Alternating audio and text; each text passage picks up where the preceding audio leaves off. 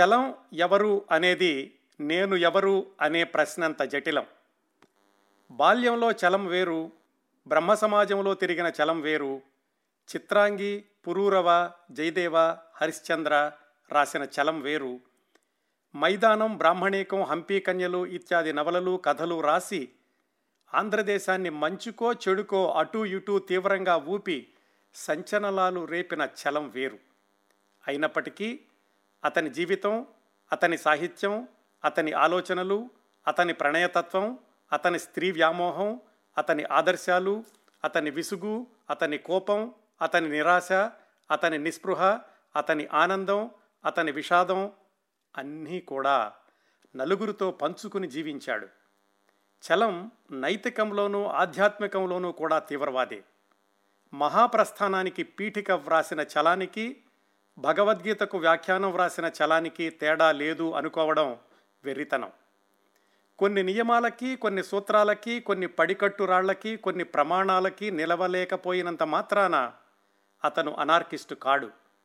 ఉంటే అనార్కిజం ఈ వ్యవస్థలోనే ఉంది. చలం ఉన్నతమైన స్వేచ్ఛ కోసం కలలు కని తప్పించి బాధపడినవాడు. ఆధ్యాత్మికంలోకి ఎదిగాక తాను రాసిందంతా తను చేసిందంతా చీకటి సముద్రంలోకి వెలిగించిన కాగడాల్ని విసిరేయడంతో పోల్చినవాడు. ఎవరికీ ఏమీ కాని చలం తన జీవితంతో తన సాహిత్యంతో అందరికీ తానే అయి వటవృక్షంలా నిలబడాలనుకున్నాడు. ఇప్పుడు చలం ఎవరు అంటే నండూరి సుబ్బారావు గారు అన్నట్లు వెలుగు నీడల వైపు వేలు చూపింతు.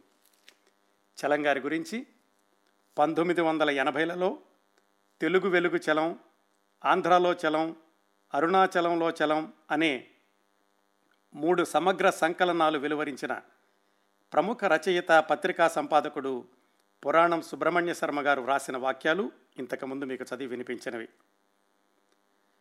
తెలుగు సాహిత్య చరిత్రలో ఏ రచయిత చేయని సాహసం వ్యక్తిగత జీవితాన్ని నూటికి నూరు శాతం తెరిచిన పుస్తకంగా చేయడం ఒక్క చలంగారికే సాధ్యమైంది. ఏ దూషణ భూషణాదులకు చెలించక తన మనసులోని భావాలను నిస్సంకోచంగా నిర్ద్వందంగా నిర్భయంగా వెలువరించిన నిత్య సాహసి నిరంతర అన్వేషి చలం గుడిపాటి వెంకట చలం. చలం సాహిత్యం జీవితం కార్యక్రమ పరంపరలో ఈరోజు పదహారవ భాగం. గత పదిహేను భాగాల్లో పదకొండు భాగాల నుంచి చలంగారి వ్యక్తిగత జీవితం గురించే మాట్లాడుకుంటున్నాం. పద్దెనిమిది వందల తొంభై నాలుగులో చలంగారి పుట్టుక నుంచి ప్రారంభించి ఆయనకు డెబ్భై ఆరు సంవత్సరాల వయసు వచ్చే వరకు అంటే పంతొమ్మిది వందల డెబ్భై సంవత్సరం వరకు చలంగారి జీవితంలోని ఎన్నో మలుపులు ఎన్నో మజిలీలు ఎన్నో పరిచయాలు ఎన్నో విషాదాలు ఎన్నో విమర్శలు ఎన్నో బహిష్కరణలు ఎన్నో తిరస్కారాలు. అయినా దేనికి చెలించని చలంగారి గుండె నిబ్బరం గురించి స్థితప్రజ్ఞత గురించి అనేక విశేషాలు మాట్లాడుకున్నాం ఆయన భార్య రంగనాయకమ్మ గారి మరణం పంతొమ్మిది వందల డెబ్భై జనవరి ఆ సంఘటనతో క్రిందటి భాగానికి సెమికోలను పెట్టాం. ఇక్కడి నుంచి ప్రారంభించి చలంగారి జీవన ప్రస్థానంలోని చివరి దశాబ్దం అంటే పంతొమ్మిది వందల డెబ్భై డెబ్భై తొమ్మిది ఈ మధ్యలో జరిగిన సంఘటనల గురించి చలంగారి సుదీర్ఘ జీవన ప్రయాణంలోని చిట్ట చివరి ఘట్టం గురించి ఈరోజు తెలుసుకుందాం. రగ్గరాకమ్మ గారి మరణంతో ఇంకా చలంగారు పిల్లలు మాత్రం అరుణాచలంలో మిగిలారు. అప్పటికి చలంగారు అరుణాచలం వచ్చి సరిగ్గా ఇరవై సంవత్సరాలైంది. ఈ ఇరవై ఏళ్ళలో ఏదో ఒకసారి మద్రాసో లేకపోతే బెంగళూరో వెళ్ళడం తప్పించి చలంగారు తిరువణామలై నుంచి కాలు బయట పెట్టలేదు. ఆంధ్రదేశం వైపు అయితే అసలు వెళ్ళలేదు అయినా కానీ చలంగారిని చూడ్డానికి వచ్చే సందర్శకుల సంఖ్య సంవత్సరం సంవత్సరానికి పెరుగుతూనే వచ్చింది ఆ దశాబ్దాల్లో. ప్రత్యేకంగా చలంగారిని చూడ్డానికి వచ్చే ఆరాధకులు జీవితం కొట్టే దెబ్బలకు తాళలేక చలంగారి సాన్నిహిత్యంలో సాంత్వన కోసం వచ్చే దగాబడ్డ తమ్ముళ్ళు చెల్లెళ్ళు వీళ్ళంతా ఒక వర్గం అయితే భగవాన్ రమణ మహర్షి ఆశ్రమ దర్శనం కోసం వచ్చి అక్కడి నుంచి పక్కనే ఉన్నటువంటి చలంగారిని చూడడానికి వచ్చేవాళ్ళు ఇంకో రకం. చలంగారి సందర్శనం కోసం ఏకంగా వంద నూట యాభై మంది కలిసి రెండు మూడు యాత్రా స్పెషల్ బస్సులు మాట్లాడుకుని కేవలం ఆయన కోసమే ఆంధ్రదేశం నుంచి వచ్చినటువంటి సందర్భాలు కూడా ఉన్నాయి. ఎంతమంది వచ్చినా కానీ చలంగారు ఎప్పుడూ చెరగని చిరునవ్వుతో ఆహ్వానించేవాళ్ళు. అందరికీ తమతో పాటే భోజనం వడ్డించేవాళ్ళు. ఎవరు ఎంతకాలం ఉంటామన్నా అట్టి పెట్టుకునేవాళ్ళు అసలు ఎవరు ఎప్పుడు వెళ్తారని కూడా అడిగేవాళ్ళు కాదు. చలంగారికి పెరుగుతున్నటువంటి ఈ పాపులారిటీని చూసి భరించలేక ఈ వీళ్ళ ఇంటికి ఎవరెవరో వస్తున్నారు ఆడవాళ్ళు మగవాళ్ళు ఏవో సంఘ వ్యతిరేక కార్యక్రమాలు జరుగుతున్నాయి అని పోలీసు రిపోర్టులు ఇచ్చినటువంటి స్థానిక ప్రబుద్ధులు కూడా ఉన్నారు. పోలీసులు అర్ధరాత్రి అపరాత్రి అనకుండా చలంగారి ఇంటిని తనిఖీలు చేసిన సందర్భాలు కూడా ఉన్నాయి. ఎన్ని ఆపోహలు ఎన్ని ఆటంకాలు ఎన్ని ఆరోపణలు వచ్చినా కానీ దేనికి భయపడలేదు వెన్ను చూపలేదు నాకెందుకొచ్చింది గొడవ అని తిరోగామి కాలేదు చాచిన దయాహస్తాలను ఎట్టి పరిస్థితుల్లోనూ వెనక్కి తీసుకోలేదు. అన్నింటినీ కూడా తన చిరునవ్వుతోనే ఎదుర్కొన్నారు. చలం మహర్షి చలం ఆశ్రమం అన్న పిలుపుకు ఆయన మాత్రమే అర్హులు అనేంతగా ఆ ప్రాంగణాన్ని అనంత కరుణాసాగరంలాగా నిత్య జీవంతో కొనసాగించారు. జాలి దయ కరుణ ప్రేమ అనురాగం ఇలాంటివి తప్ప ఎలాంటి ప్రతికూల భావాలకు కూడా ఆ ప్రాంగణంలో చోటు ఉండేది కాదు. ఇంకో విశేషం ఏమిటంటే చలంగారికి చూసే చూడడానికి వచ్చేటటువంటి వ్యక్తుల్లో సినీ ప్రముఖులు చాలామంది ఉండేవాళ్ళు. ఈ తిరువణామలైకి దాదాపుగా ఇరవై మైళ్ళ దగ్గరలోనే సాతనూరు డ్యామ్ అని ఒకటి ఉంది. అది ఆ డ్యామ్ దగ్గర తెలుగు సినిమా పాటలు ఎక్కువగా చిత్రీకరిస్తూ ఉండేవాళ్ళు. ఆ షూటింగ్ కోసం వచ్చిన వాళ్ళు చాలాసార్లు చలంగారి దగ్గరికి వస్తూ ఉండేవాళ్ళు. సినీ తారలు శారద వాణిశ్రీ సుకన్య లాంటి వాళ్ళు కూడా వాళ్ళల్లో ఉన్నారు. వాణిశ్రీ గారు అయితే చలంగారిని చూడడానికి చాలాసార్లు వచ్చేవాళ్ళు అని చలంగారి మనవరాలు కిట్టు గారు చెప్పారు. అలాగే ఆదుర్తి సుబ్బారావు గారు జూనియర్ సముద్రాల గారు ఇలాంటి వాళ్ళు కూడా చలంగారిని సందర్శించిన వాళ్ళల్లో ఉన్నారు.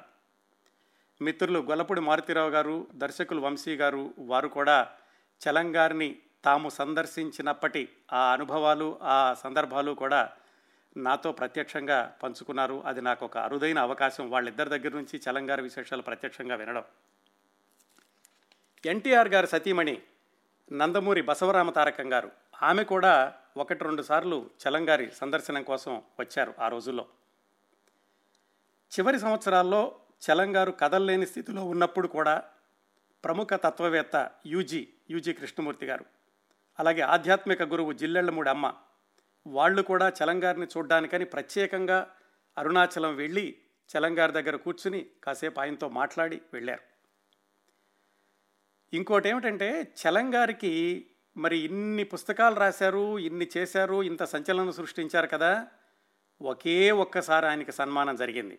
అది కూడా ఆయన అరుణాచలం వెళ్ళాక పంతొమ్మిది వందల అరవై ఏడులో హైదరాబాద్ నుంచి పోతుకూచి సాంబశివరావు గారిని ఆయన కూడా రచయిత పెద్ద సాహిత్య సేవకుడు కూడాను. ఆయన ప్రత్యేకంగా అరుణాచలం వెళ్ళి చలంగారికి అక్కడే సన్మానించారు. చలంగారికి జరిగిన మొట్టమొదటి చిట్ట చివరి సన్మానం అదొక్కటే. చలంగారిని సందర్శించేటటువంటి ఈ వేలాది మంది ఒక కోణం అయితే ఆయనను ఆయన కుటుంబ సభ్యుల్ని నమ్ముకుని వాళ్ళ చుట్టూ పెరిగినటువంటి మోగ జీవాలు అదొక ప్రపంచం. ఆ రమణస్థాన్లో రమణస్థాన్ అంటే చలంగారు ఉండేటటువంటి ఆ ఇల్లు అనుకున్నాం కదా. అక్కడ పెంపుడు కుక్కలు గోరింకలు నెమళ్ళు చిలకలు పిల్లులు పిచ్చుకలు ఇలా అనేక ఉంటూ ఉండేవి. వాళ్ళ ఆవరణలో పాడి కోసమని ఒక ఆవు కూడా ఉండేది. చలంగారు వీటన్నింటినీ కూడా తమ స్నేహితుల్లాగా చూస్తుండేవాళ్ళు వాటన్నిటికీ పేరు పెట్టుకుని పేరుతోనే పిలుస్తూ ఉండేవాళ్ళు. చలంగారు విజయవాడ నుంచి వచ్చేసినప్పుడు ఇది పంతొమ్మిది వందల యాభైలో వాళ్ళతో పాటుగా ఒక కుక్క పిల్లను కూడా తీసుకొచ్చారని అప్పుడు చెప్పుకున్నాం. ఆ కుక్క పిల్ల పేరు లూలు. అలాగే రమణస్థాన్లో మరికొన్ని కుక్కలు వీళ్ళ ఇంట్లో పెంపుడు కుక్కల్లాగా తిరుగుతూ ఉండేవి. వాటికి జ్యోతి మోతి వీర ఇలా పేర్లు పెట్టుకున్నారు. ఒకసారి ఒక నెమలి గుడ్డు ఎక్కడో దొరికితే దాన్ని కాకితో పొదిగించారట. దాని నుంచి వచ్చినటువంటి నెమలి హీరా. ఆ హీరా నెమలి ఎప్పుడూ కూడా సౌరిస్ చుట్టూతా తిరుగుతూ ఎవరైనా సౌరిక్స్ దగ్గరికి వస్తుంటే కనుక రాకుండా వాళ్ళని ముక్కుతో పొడుస్తూ ఇలాంటి పనులు చేస్తూ ఉండేదట ఆ నెమలి. అలాగే చలంగారు కుటుంబ సభ్యులు సాయంకాలం పూట షికారుగా వెళ్ళినప్పుడు ఎక్కడైనా గాయపడినటువంటి పక్షులు అలాంటివి ఉంటే వాటిని తీసుకొచ్చి వాటికి సేవ చేసి వాటి ఆరోగ్యం సరిగ్గా అయ్యేంత వరకు కూడా వాళ్ళే క్షేమ సమాచారాలు చూస్తూ ఉండేవాళ్ళు. అలాగా గాయపడినటువంటి గోరింక వాళ్ళ ఇంటికి వచ్చి ఒక మూడు నెలల పాటు వాళ్ళతో ఉండి తర్వాత ఎగిరిపోయింది. ఆ గోరింక పేరు బుజ్జిగాడు అని పెట్టుకుని చలంగారు తర్వాత బుజ్జిగాడు పేరుతోటి ఒక పుస్తకం రాశారు. ఆ గోరింక కనుక తన దినచర్య రాసుకుంటే ఎలా ఉంటుంది అన్నట్లుగాను. అలాగే వాళ్ళ ఇంట్లో ఉన్నటువంటి ఆవుకి ఉన్న దూడ పేరు బుజ్జాయి. ఒక చిలక కూడా ఉండేది వాళ్ళ ఇంట్లో. దాని పేరు రంగసానం ఏదో పెట్టుకున్నారు. చలంగారు చిట్ట చివరిలో ఆయన మరణించాక ఆ చిలక వెళ్ళి ఆయన్ని ఆత్మీయంగా తడివి ఆయన మొహం మీద అలాగా తడివి కూర్చుందట ఆ చిలక. ఇవి కాక పిచ్చుకలు కాకులు ఉండేవి. ఈ కాకుల్లో వచ్చే కాకుల్లో కూడా జాగ్రత్తగా గుర్తుపెట్టుకునేవాళ్ళు. కొన్ని కొన్ని కాకులకైతే ఆ ఆవకాయ అన్నం పెడితే కానీ తినేవి కాదట. అలాగే వీళ్ళందరూ ఉదయం భోంచేశాక నర్తకి ఈ పక్షులకి అలాగే ఇంట్లో తిరిగేటటువంటి పిల్లులు వాటన్నిటి కూడా వాటికి ఏమి కావాలంటే అవి కూరగాయ మొక్కలు ఇలాంటివన్నీ పెడుతూ ఉండేవాళ్ళు. ఆ విధంగా మూగజీవుల్ని కూడా తమ కుటుంబంలో ఒక భాగంగానే సాకుతూ వచ్చారు. ఇదంతా కూడా చలంగారికి వాడి కు- వారి కుటుంబ సభ్యులు అందరికీ ఉన్నటువంటి వాళ్ళల్లోని కరుణార్ద్ర హృదయానికి ఉదాహరణలు ఇవన్నీ. ఇంకా చలంగారి జీవితంలోని మరికొన్ని మైలురాళ్ళ విషయానికి వస్తే పంతొమ్మిది వందల డెబ్భై రెండో సంవత్సరానికి ఒక ప్రత్యేకత ఉంది. అదేంటంటే చాలా రోజులుగా చాలామంది అడుగుతున్నా కానీ ఆయన చెయ్యనటువంటి పని ఆత్మకథ వ్రాయడం. వ్రాయడం అంటే అప్పటికి ఆయనకి చేత్తో రాసేటటువంటి శక్తి పోయింది అలాగే చూపు కూడా సరిగా ఆనడం లేదు. అలాంటి రోజుల్లో ఆయన వెనకాలబడి ఒక ఆయన ఆత్మకథ రాయండి వ్రాయండి అని ఆయనతో ఎలాగైతే ఒప్పించారు. ఆ వ్యక్తి పేరు వాలిచెర్ల విశ్వరూపాచారి. ఆయన నరసరావుపేటలో స్టేట్ బ్యాంక్ ఆఫ్ ఇండియాలో పనిచేస్తుండేవాళ్ళు. తర్వాత రోజుల్లో చలంగారి మనవరాలు జయశ్రీ గారిని కాక అంటారు. ఆమెను వివాహం కూడా చేసుకున్నారు. ఆయన పదే పదే పోరిన మీదట చలంగారు ఒక మాట అంటే కనుక ఈయనకి మళ్ళీ అడగకుండా ఉంటాడని ఓ పని చేయ అబ్బాయి నువ్వు ఉద్యోగం మానేసి ఇచ్చి నా దగ్గర కూర్చుంటే నేను రాస్తాను అన్నారు. ఎలాగో ఉద్యోగం మానేయడులే అని ఆయన ధైర్యం. ఆయన ఉద్యోగం మానేసి రావడానికి కూడా సిద్ధపడ్డారు. ఎవరు? ఈ విశ్వరూపాచారి విశ్వం అనేవాళ్ళు ఆయన్ని. అయితే సౌరీస్ గారు చెప్పారు విశ్వం నువ్వు ఎలాగూ నాన్న చెప్పారు కదా అని చెప్పి ఉద్యోగానికి రిజైన్ చేయమాకు నువ్వు లాంగ్ లీవ్ పెట్టరా ఈ పని అవ్వకపోతే కనుక తర్వాత చూద్దు కానీ అని.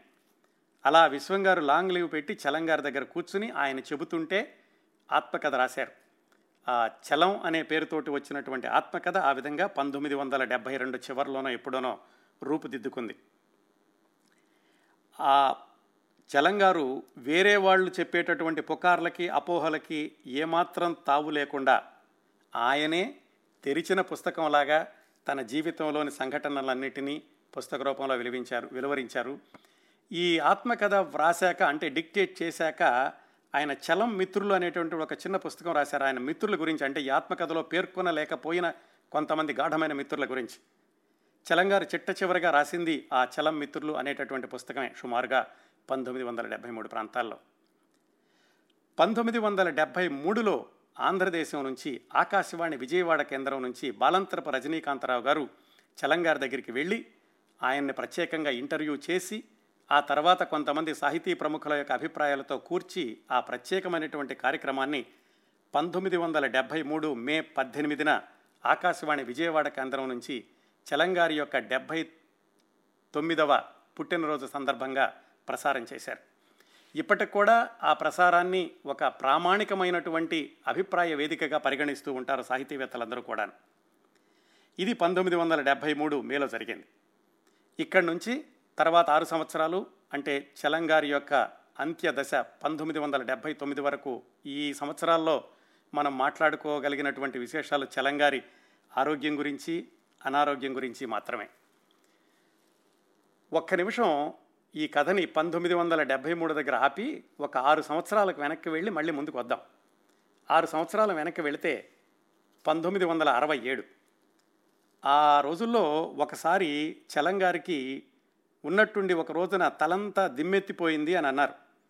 అప్పటికే ఆయన కాళ్ళు చేతులు కూడా పట్టి ఇవ్వడం లేదు. మూతి కొద్దిగా వంకరపోయింది అలాగే కన్ను ఓపాకు వెళ్ళిపోయి మాట కూడా ముద్ద ముద్దగా అయిపోయింది. ఆయనకు ఉన్నటువంటి high B P paralysis stroke వచ్చింది అని తెలుసుకున్నారు. అది దాదాపు రెండు మూడు నెలల పాటు కొనసాగింది. ఆ దగ్గరలో ఉన్నటువంటి డాక్టర్లు వాళ్ళు వచ్చి ట్రీట్మెంట్ ఇవ్వడం మొదలుపెట్టారు కానీ చలం గారికి ఇంగ్లీష్ మందులు ఎక్కువగా పడే కాదు. ఆ అరుణాచలంలోనే సారంగపాణి అని ఒక శానిటరీ ఇన్స్పెక్టర్ తెలుగు ఆయన ఉండేవాడు. ఆయన దాదాపుగా చలంగారు వెళ్ళిన దగ్గర నుంచి కూడా ఆ కుటుంబానికి చాలా సన్నిహితుడిగా ఉండడమే కాకుండా చాలా రక్షకుడుగా కూడా ఉండేవాడు. ఎవరైనా చలంగారిని ఏ మాట అన్నా కానీ ఆయన ఈ అలాంటివేమీ లేకుండా చూస్తూ ఉండేవాడు. ఆ సారంగపాణి గారు చలంగారికి చెప్పారు ఇలాగా పెరాలసిస్ స్ట్రోక్ వస్తే గనక పావురాయి రక్తం ఒంటికి రాయడము అలాగే పావురాయి మాంసం తింటే తగ్గుతుందండి అని. చలంగారికి ఇలాంటి వైద్యాలన్నీ అన్నింటిలో కూడా నమ్మకం ఉండేది కదా. అందుకని ఆ పంతొమ్మిది వందల అరవై ఏడులో మొట్టమొదటిసారిగా పెరాలసిస్ స్ట్రోక్ వచ్చినప్పుడు ఆయన ఒంటికి పావురాయి రక్తం రాయడం అలాగే ఆయనతోటి పావురాయి మాంసం తినిపించడం చేశారు. మరి మధ్య మధ్యలో డాక్టర్లతో పరీక్ష చేయించుకోవడానికని ఆయన హాస్పిటల్కి వెళ్ళాల్సి వచ్చినప్పుడు అలాగే ఒళ్ళంతా కూడా రక్తం రాసుకుని వెళితే భీభత్సంగా ఉండేవాళ్ళట. చూసేవాళ్ళు కూడా ఆశ్చర్యంగా చూస్తూ ఉండేవాళ్ళు. మొత్తానికి ఒక రెండు మూడు నెలల తర్వాత అప్పుడు వచ్చినటువంటి పెరాలసిస్ స్ట్రోక్ మరీ కొనసాగకుండా అక్కడ ఆయన్ని మళ్ళా మామూలు మనిషిని చేసింది. ఇదంతా కూడా రంగనాయకమ్మ గారు చనిపోవడానికి ముందే పంతొమ్మిది వందల అరవై ఏడు చివరిలోనో ఎప్పుడో చలంగారి దగ్గరికి ఒక డాక్టర్ గారు వస్తూ ఉండేవాళ్ళు ఆ రోజుల్లో. ఆయన మద్రాసు జనరల్ హాస్పిటల్లో ఈఎన్టీ స్పెషలిస్ట్. ఆయన పేరు డాక్టర్ చిట్టూరి సత్యనారాయణ గారు. ఆయన అసలు తూర్పుగోదావరి జిల్లా పామర్రు. ఆయన చాలా సాహితీ ప్రియుడు. ఈ సాహిత్యంతో సంబంధం ఉన్న వాళ్ళందరితో కూడా ఆయన ఎక్కువగా స్నేహం చేస్తూ ఉండేవాళ్ళు. ఆ తర్వాత రోజుల్లో పంతొమ్మిది వందల ఎనభైలో శ్రీశ్రీ గారికి చిట్ట చివరి రోజుల్లో వైద్య సహాయ సదుపాయాలు వైద్య సలహాలు అందించింది కూడా ఈ చిట్టూరు సత్యనారాయణ గారే. ఆయన ఆయన భార్య పలుసార్లు ఈ చలంగారి దగ్గరికి వస్తూ ఉండేవాళ్ళు. ఇదిగో ఈ మొట్టమొదటిసారిగా ఈ పెరాలసిస్ స్ట్రోక్ వచ్చి తగ్గినప్పుడు మళ్ళీ ఆయన వచ్చి చలంగారికి పరీక్షలన్నీ చేయించడానికని తిరువణామలయలో ఉన్నటువంటి ప్రభుత్వ ఆసుపత్రికి తీసుకెళ్ళి అక్కడ చలంగారికి పరీక్షలన్నీ చేసి ఇప్పుడు అంతా అయితే తగ్గిపోయింది. ఇక ముందు ఈ బీపీ కంట్రోల్లో పెట్టుకుంటే కనుక మళ్ళీ ఈ పెరాలసిస్ స్ట్రోక్ వచ్చేటటువంటి ప్రమాదం లేకుండా ఉంటుంది అని చెప్పి అలాగే అక్కడ గవర్నమెంట్ హాస్పిటల్లో చెట్టియార్ అని ఒక డాక్టర్ ఉంటే ఆయనకి చెప్పారు. ఈ చలంగారు మాకు చాలా కాల కావాల్సినటువంటి మనిషి.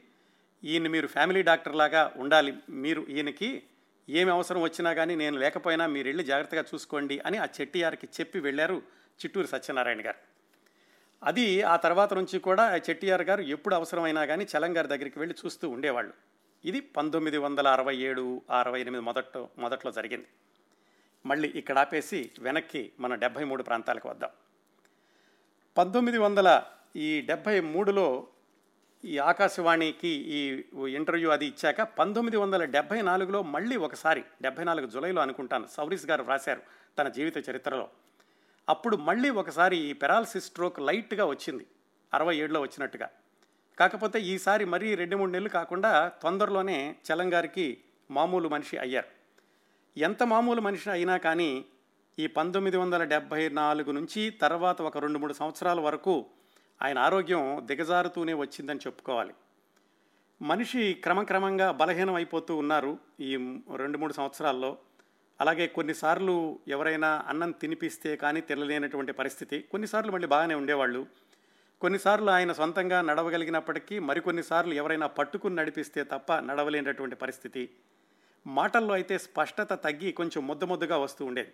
ఏం మాట్లాడుతున్నారు అనేది ఆయన దగ్గర ఉన్న వాళ్ళకి మాత్రం అర్థమయ్యేది. ఎవరైనా బయట వాళ్ళు వెళితే కనుక వాళ్ళు చలంగారికి చెప్పడం లేకపోతే చలంగారు మాటలను మళ్ళా వాళ్ళు విశదీక విశదీకరించి చెప్పడం ఇలా జరుగుతూ ఉండేది.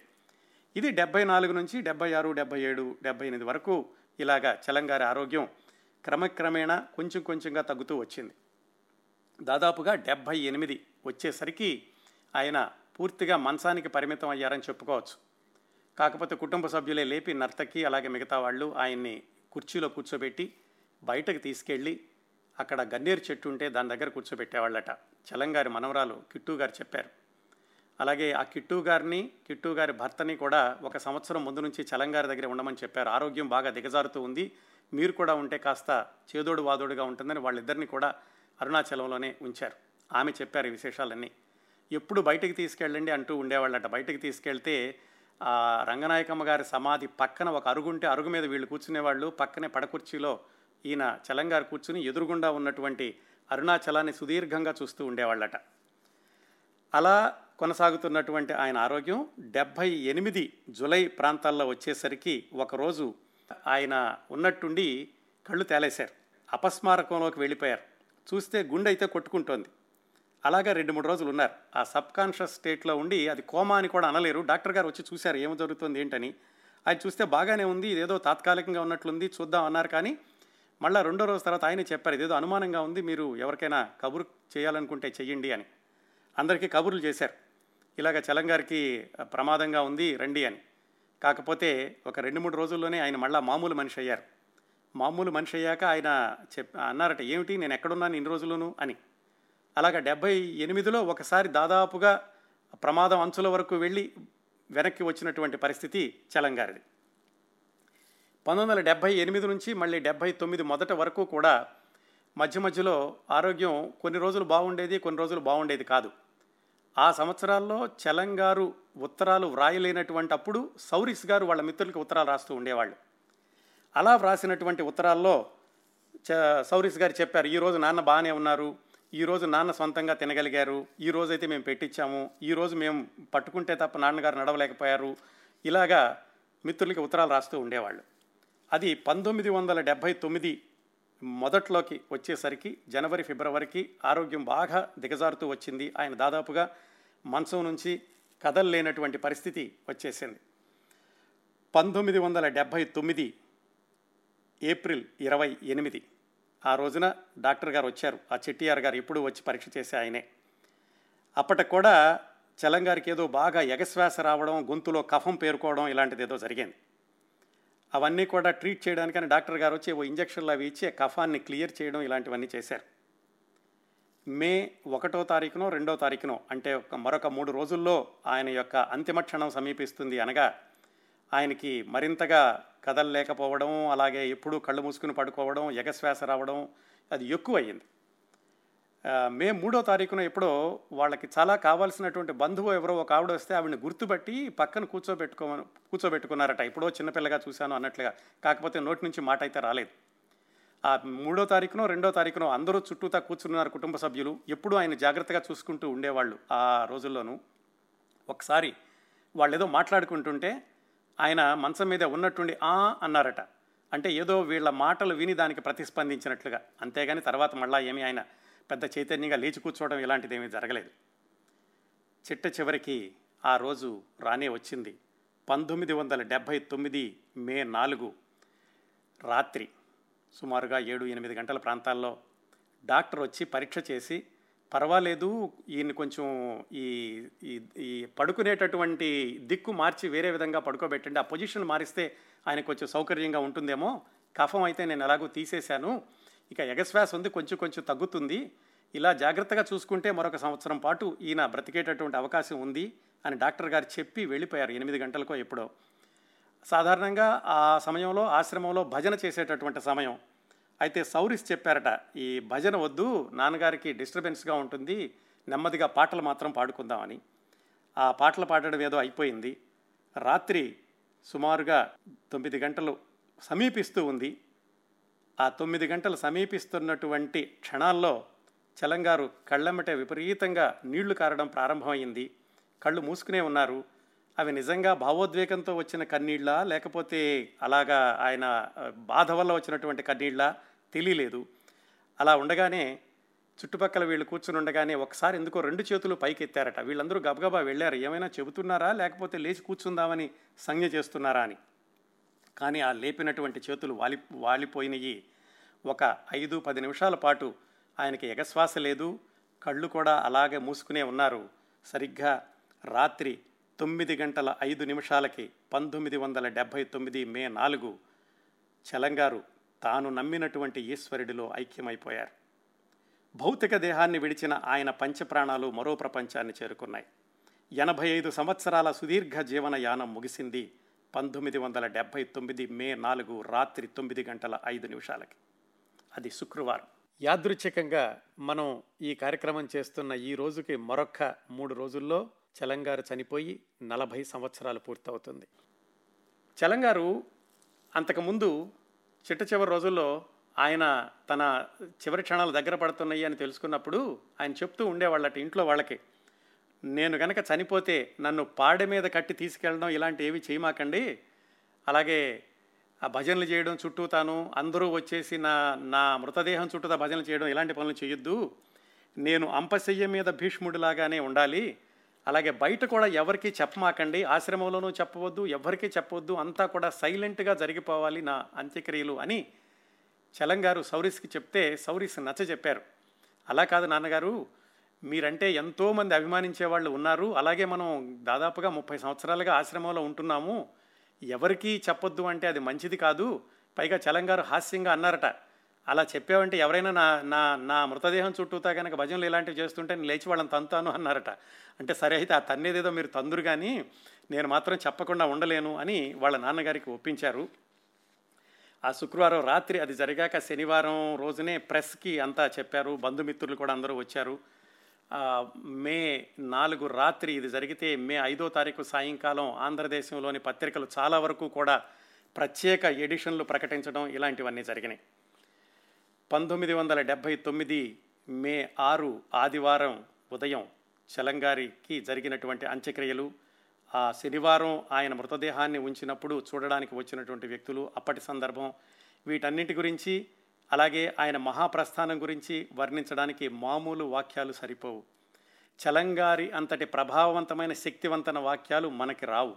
కానీ మధ్య మార్గంగా నేను ఇప్పుడు చేయబోయినటువంటి నేరేషన్లో మధ్య మధ్యలో తెలుగు వెలుగు చలం అనేటటువంటి పుస్తకంలో పురాణం గారు వ్రాసినటువంటి కొన్ని వాక్యాలను తీసుకుంటున్నారు.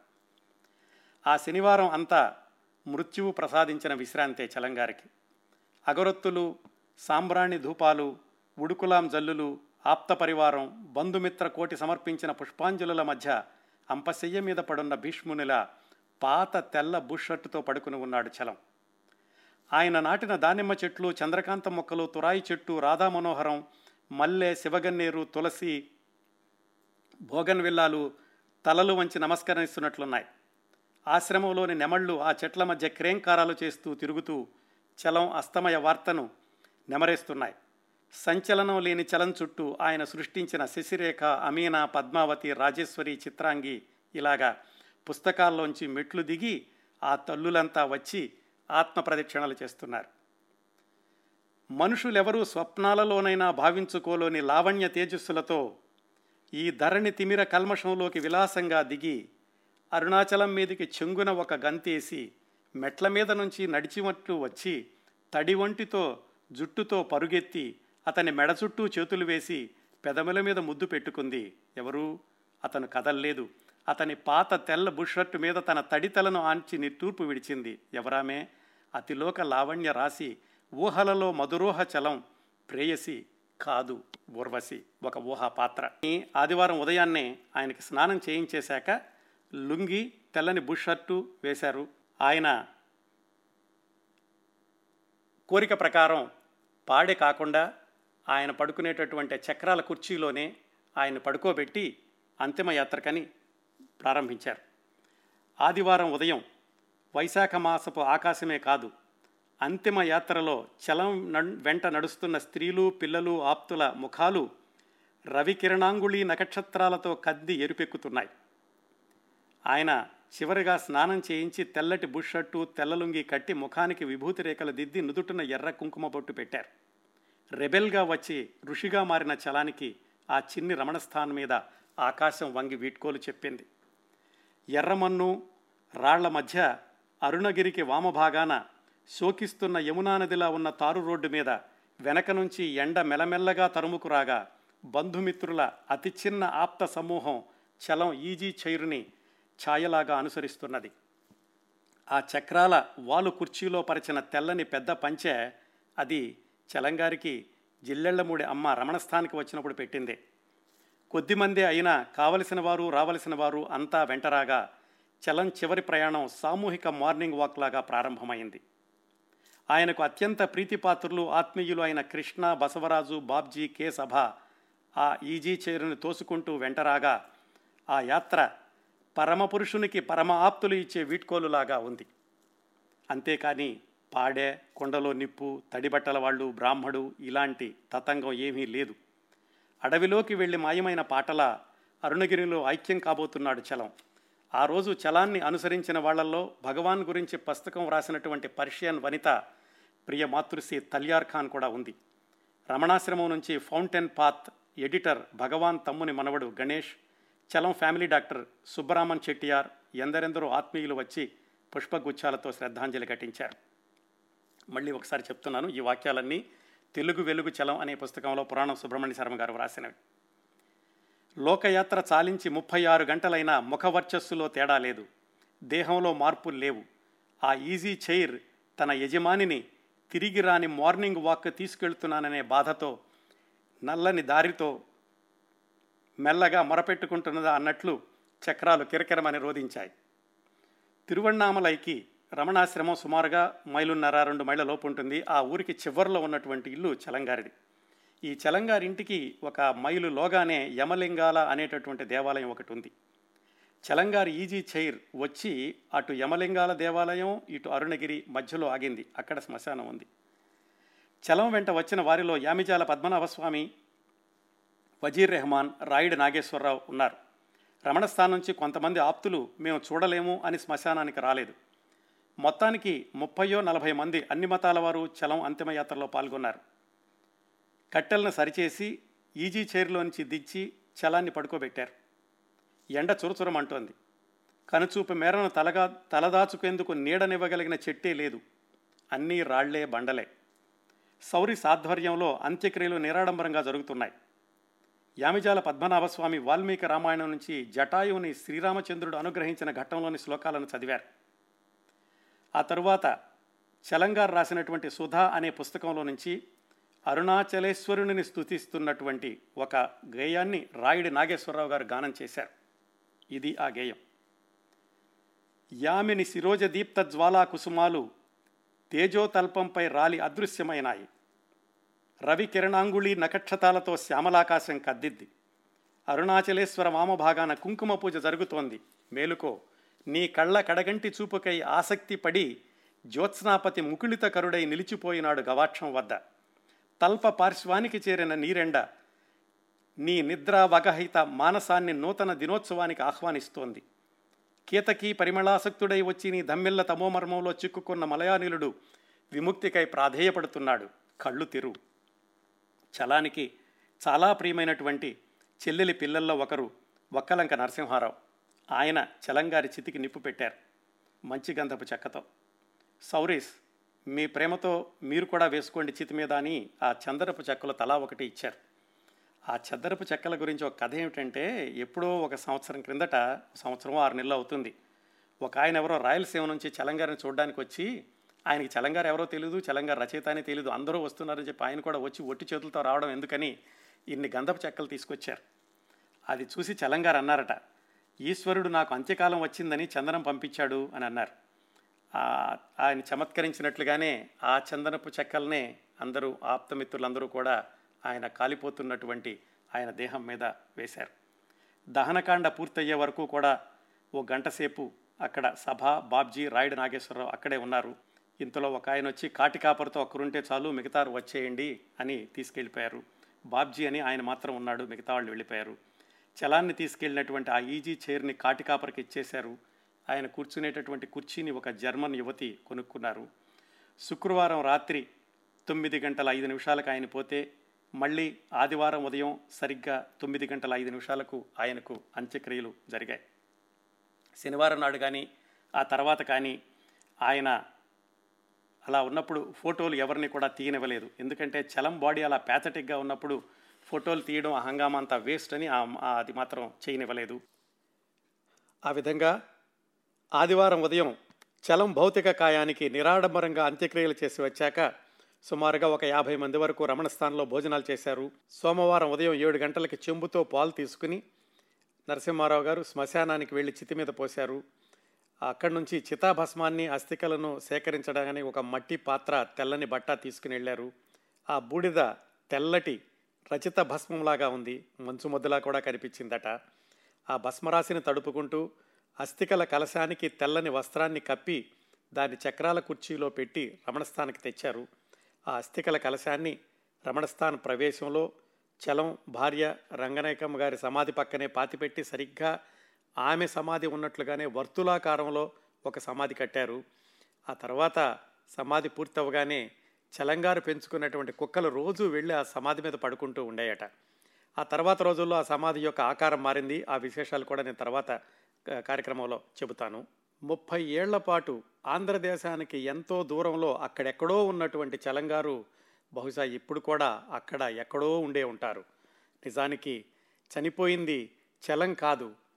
ఈ లోకాన్ని విడిచింది ఒక భౌతిక దేహం మాత్రమే. చలం అప్పటికి ఇప్పటికీ చిరంజీవి. ఇప్పుడు చలంగారి గురించి ఒక ప్రత్యేకమైన వ్యక్తి తమ అనుభవాలని మనతో పంచుకోబోతున్నారు. ఆమె ఎవరో ఆమె మాటల్లోనే విందాం. నమస్కారం అండి. నేను చిత్ర కూతుర్ని మూడో కూతుర్ని నా పేరు కిట్టు. ఆయన దగ్గరే చిన్నప్పటి నుంచి మాకు ఊహ తెలిసిన దగ్గర నుంచి చలంగారి దగ్గరే పెరిగాను. మా నాన్నగారి పేరు శ్రీనివాసరావు. చిత్ర పేరు మా అమ్మ మా అమ్మగారి పేరు చిత్ర.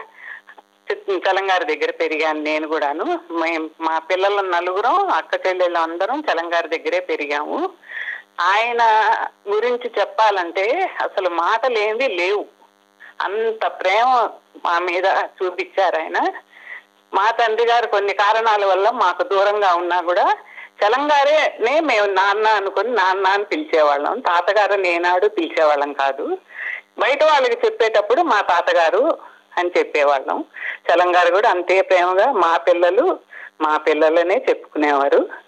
డెబ్బై ఎనిమిదిలో ఆయనకి ఒంట్లో బాగోకపోతే నేను మా వారు సౌరీసు నర్తకి ఇద్దరు అడగడం మూలాన వారి దగ్గర ఉండి చివర్లో వారికి సేవ చేసుకోగలిగాం. మా వారు కూడా ఆయనకి ఎత్తటం కానీ వీల్ చైర్లో పడుకోబెట్టడం కానీ బయటికి తీసుకెళ్ళడం కానీ ఎప్పుడంటే అప్పుడు బయటికి షికారుగా బయటికి తీసుకెళ్ళి తీసుకొచ్చేవారు. అలాగా మా జన్మ ధన్యమైందని అనుకుంటాము. అట్లాగే ఆయన కూడా మమ్మల్ని ఎంతో ప్రేమగా చూసుకున్నారు. ఆయన గురించి మిగతా వాళ్ళందరికీ పుస్తకాల ద్వారా తెలుసు. మాకు పుస్తకాల ద్వారా ఏమీ తెలియదు తెలంగాణ అంటే. ఆయన ప్రేమలో మేము తడిసి ముద్దై ఇప్పటికి నాకు అరవై ఏళ్ళు పెద్దదాన్ని అయ్యాను. అయినా ఆ జ్ఞాపకాలు చాలా బాగుంటాయి తలుచుకుంటుంటే. సౌరీస్ కూడా అంతే. మేము షౌ అని పిలిచేవాళ్ళం. ఎంతో ప్రేమగా మా అమ్మ కంటే కూడా అమ్మలాగా పిలిచేవాళ్ళు చేసేవాళ్ళు. మా పిల్లలు మట్టుకే షవుని అమ్మమ్మ అని పిలిచేవాళ్ళు. బయట వాళ్ళు ఎవరన్నా వచ్చి వాళ్ళ అమ్మమ్మ అని పిలిస్తే మీకు నేను అమ్మమ్మని కాదు మీరు పిలవకూడదు అనేవాళ్ళు. అట్లా మా పిల్లలు మా అక్క చెల్లెళ్ళ పిల్లలు షవుని అమ్మమ్మ అని పిలిచేవాళ్ళు. వాళ్ళు కూడా ఆ విధంగా చాలా ఇదిగా సౌ దగ్గర పెరిగారు. పిల్లలు నా పిల్లలు ముగ్గురు కూడాను ఇప్పుడు సుఖంగా సంతోషంగా ఉన్నారు. మేమందరం కూడా ఆయన దయవల్లే బాగున్నాం. తెలంగాణని మే- ఆయన ఎప్పుడు మమ్మల్ని ఏం చేసినా ఆయన కాదనేవారు కాదు. ఆయన ఒక బనీను ఒక లుంగి తోటి ఎక్కువగా ఉండేవారు. ఆయనకి మేము రకరకాలుగా తలలకి హెయిర్ బ్యాండ్లు పెట్టి మొహానికి పౌడర్లు రాసి బొట్లు పెట్టి కాటికలు పెట్టి అట్లా ఆడుకునేవాళ్ళం ఆయనతోటి. ఆయన్ని చూడటానికి ఎవరన్నా ఆంధ్రా నుంచి వచ్చినప్పుడు కూడా నర్తకి ఉండి అవన్నీ తుడిచేయండి ఎవరో వచ్చారు నాన్నని చూడడానికి అలా బాగుండదు అంటే ఆయన అస్సలు ఒప్పుకునేవారు కాదు. వద్దు అలాగే ఉండని. మా పిల్లలు నాకు చేశారు. నాకు ఇది సంతోషం నాకు ఇట్లాగా చూపించుకోవటం. ఎందుకు తుడవాలి? ఇలాగే చూస్తారు నన్ను వాళ్ళు అని చెప్పి ఆయన మమ్మల్నే ఎప్పుడు వెనకేసుకొచ్చేవాళ్ళు. షవ్ కొంచెం మా ఎడల అంటే మేము గొడవ చేస్తున్నాం ఏదన్నా గొడవ చేసి ఏదన్నా ఇది చేస్తే షవ్ మమ్మల్ని పనిష్ చేసేవారు. రెండు చెట్లు ఉండేవి సీతాఫలం చెట్లు. ఆ చెట్లకి మమ్మల్ని నన్ను మా అక్కయ్యని ఇద్దరిని ఊరికే కాసేపు అట్లా కట్టేసేవారు చెట్టుకి. మాకు కొంచెం డిసిప్లిన్ నేర్పించాలని. మా ఎదురుగుండానే చలంగారు కూడా అలాగే కూర్చుని ఇంకా షవు విప్పు షవు వాళ్ళు చాలా సేపటి నుంచి నుంచున్నారు. భోజనానికి టైం అయింది. విప్పు షవు అంటే వీల్లేదు నాన్న వాళ్ళకి తెలియాలి. మంచి అన్ని నువ్వు వెళ్ళి భోజనం చెయ్యి. అంటే నేను చెయ్యను షో వాళ్ళని విప్పిన దాకా నేను భోజనం చెయ్యను అని చెప్పి అలా కూర్చునేవారు మా ఎదురుగుండా. అట్లాగే ఓ పది నిమిషాలు కానీ పావు గంట కానీ అంతకంటే ఎక్కువ షో కూడా పని చేసేవారు కాదు. మేము అలాగ మమ్మల్ని అలా చూడబట్టే మేము ఇప్పుడు మా జీవితాల్లో ఎన్ని ఒడిదుడుకులు వచ్చినా కూడా మేము తట్టుకోగలిగామని మేము అనుకుంటాం. మా అక్క చెల్లెళ్ళం అట్లా. అంత ఇదిగా తెలంగాణకి పిల్లలంటే అంత ఇష్టం అనమాట మా పిల్లల్ని నేను ఒక దెబ్బ ఎప్పుడన్నా వేసి వాళ్ళు ఏడుస్తుంటే నన్ను కొట్టద్దు నన్ను కొట్టద్దు అనేవాళ్ళు నన్ను పిలిచి దగ్గరికి. అంటే ఆయన ఆ పిల్లాడికి తగిలిన బాధని ఆయన అనుభవించేవారు అనమాట అంతటి గొప్ప వ్యక్తి ఆయన తెలంగారు మా తాతగారు కాదు మా నాన్నగారు ఆయన. మా నాన్నగారు పెద్దగా తెలియదు మాకు. తెలంగారే మా నాన్న. రోజులు ఎక్కువగా నత్తకి నేను రాత్రిపూట చలంగారు మంతం దగ్గరే కూర్చునే వాళ్ళం అప్పుడు నేను మా మూడో అమ్మాయిని ప్రెగ్నెంట్ ఎయిత్ మంత్ నాయన నర్తకి తోటి చెప్పేదాన్ని. అమ్మా నర్తకి అమ్మా అని పిలిచేవాళ్ళం మేము. అమ్మా నాకు ఇప్పుడు కనుక డెలివరీ అయ్యి నాన్న ఇప్పుడు చనిపోతే నా కూతురు పుట్టడం వల్లే నాన్న చనిపోయారని అంటారేమో.